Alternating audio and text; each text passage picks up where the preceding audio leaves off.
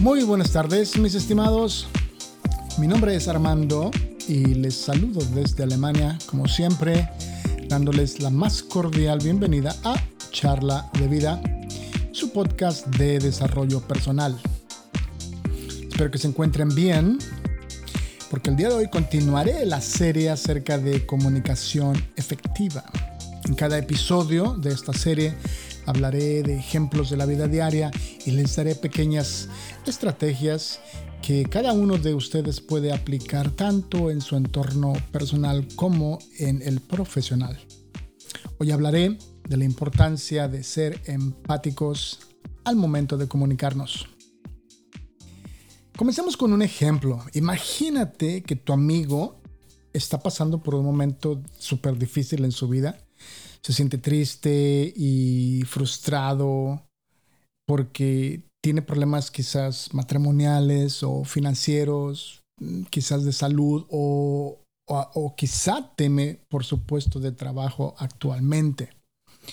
Usualmente esta persona es una persona que no habla fácilmente o comúnmente de, este tipo de, de, cosas personales con nadie pero debido a la presión que, siente actualmente, eh, se decide a compartir sus temores, sus frustraciones contigo, porque teme estallar eh, y descargar sus frustraciones en casa. Al escucharlo, decides que lo más apropiado es recomendarle un libro de autoayuda para que salga de sus problemas. Algo así como las 12 pasos para un matrimonio feliz o, estrategias para el éxito financiero. Después de haberle dado eh, la receta para mejorar su vida, tú te sientes orgulloso de ti mismo y continúas hablando del partido de fútbol de ayer. ¿Cuántos de ustedes se sienten relacionados con uno de los dos personajes de esta historia? Yo creo que más de uno, ¿cierto? Pero antes de, continuar, hablando acerca de la comunicación empática, permítanme leerles cómo define la Real Academia Española de la Lengua la palabra empatía. Uno, como la capacidad de identificarse con alguien y compartir sus sentimientos. Y dos, como la capacidad de percibir lo que otro ser humano siente en un momento determinado y la capacidad de responder a ello de manera adecuada. Muy bien. Como pueden ver, ambas definiciones destacan la importancia de la capacidad de comprender y hasta cierto punto compartir los sentimientos o emociones de, de los demás. Ahora, te preguntarás, ¿qué tiene que ver la empatía con la comunicación? Pues bien, yo creo que la empatía juega un papel y fundamental en la comunicación, tanto en el área personal como en la laboral. Porque ser empático al momento de comunicarnos habla de nuestra capacidad de comprender a la persona con quien nos estamos comunicando o grupo de personas con quien nos estamos comunicando, con los que regularmente trabajamos o tenemos algo que ver. Y esto va más allá de, simplemente las palabras ¿no? Que, eman, que, que, salen de nuestra boca o, que están escritas en un papel. Eh, nos permite, es decir, la, empatía nos permite percibir las emociones como el dolor o gozo, frustración o esperanza, etcétera, ¿verdad? Y las perspectivas de los demás, por ejemplo, las sus metas, sus motivaciones, eh, si se sienten confundidos, sus confusiones, sus dudas, sus preguntas, etc. Entonces, cuando nos comunicamos con empatía, demostramos interés genuino por comprender a la otra persona, lo cual permite, en retorno, establecer una conexión fuerte y, y auténtica con la persona o grupo de personas, lo cual nos puede ayudar a lograr el bien común. Esa es la meta en la vida, ¿no? Poder, o una de las grandes metas en la vida, eh, poder vivir en paz el uno, el uno con el otro y, y, lograr el bien común. Por lo menos pienso eso yo, ¿verdad? Entonces, en un entorno laboral, digamos, la comunicación empática puede ayudar a, mejorar la creatividad, tanto personal como, como la del grupo de trabajo. Fortalece, en mi opinión, eh, cuando hay una comunicación abierta y empática, directa, eh, que, de esas cosas voy a hablar en el futuro, pues eh, fortalece la moral del, del, equipo y en última instancia, pues tiene un efecto directo en la productividad y la calidad de los resultados. Entonces, al comprender las necesidades y, perspectivas de, nuestros colegas y colaboradores, e, es más fácil trabajar en equipo para alcanzar objetivos comunes. Además, la empatía puede ayudarnos a evitar conflictos. Entre más personas trabajen juntas, pues eh, el potencial para conflictos crece también.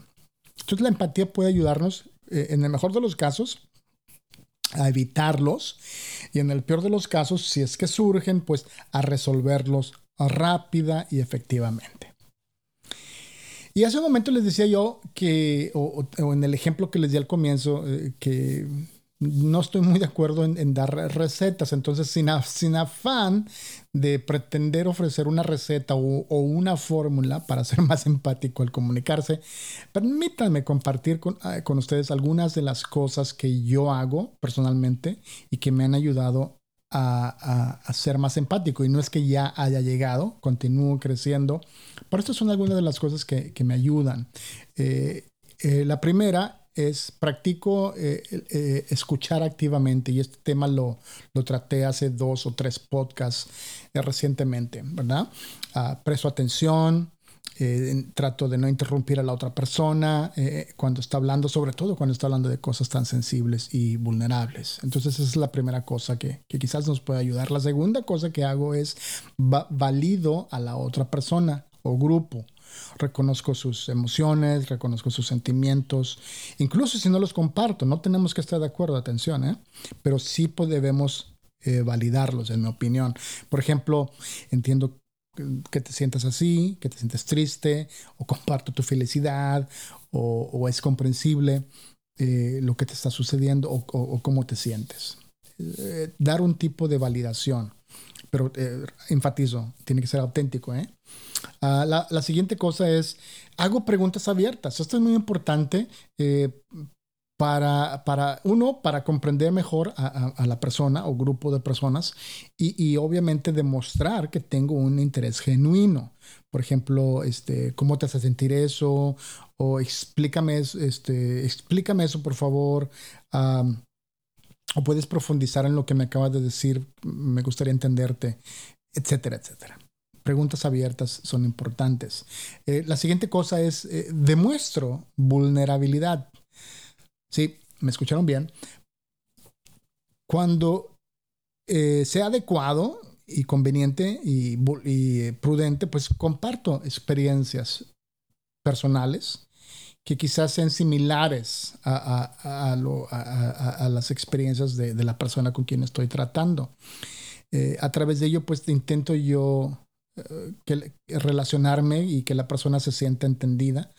Eh, ofrezco apoyo eh, eh, al expresar compasión. ¿sí? O sea, es una al ser, ser, vulnerables es una manera de, de, de, establecer una relación íntima y, y, compasiva, ¿no?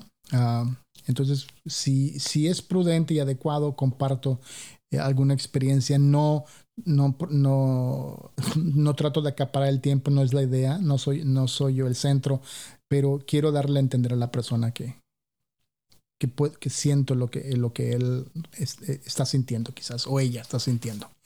Ah, y, y, finalmente, hay muchas más, ¿verdad? Pero estas son algunas de las cosas que, que yo practico. Evito juzgar, evito dar mis opiniones si no me las han preguntado, si no me, están pidiendo un consejo, evito darlo. ¿ya? De esta manera, pues la otra persona se siente cómoda y segura para continuar expresando sus eh, emociones, su experiencia, sus, sentimientos.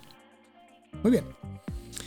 Eh, hemos llegado al final de, un episodio más de, de, Charla de Vida, pero me gustaría despedirme haciéndoles un par de preguntas. ¿Eres tú empático al comunicarte? ¿O qué haces consciente o inconscientemente al comunicarte? Envíame tus comentarios, me interesaría leerlos y establecer comunicación contigo. Por hoy es todo, mis estimados, pero como siempre, hasta el próximo episodio yo les deseo un exitoso y bendecido día.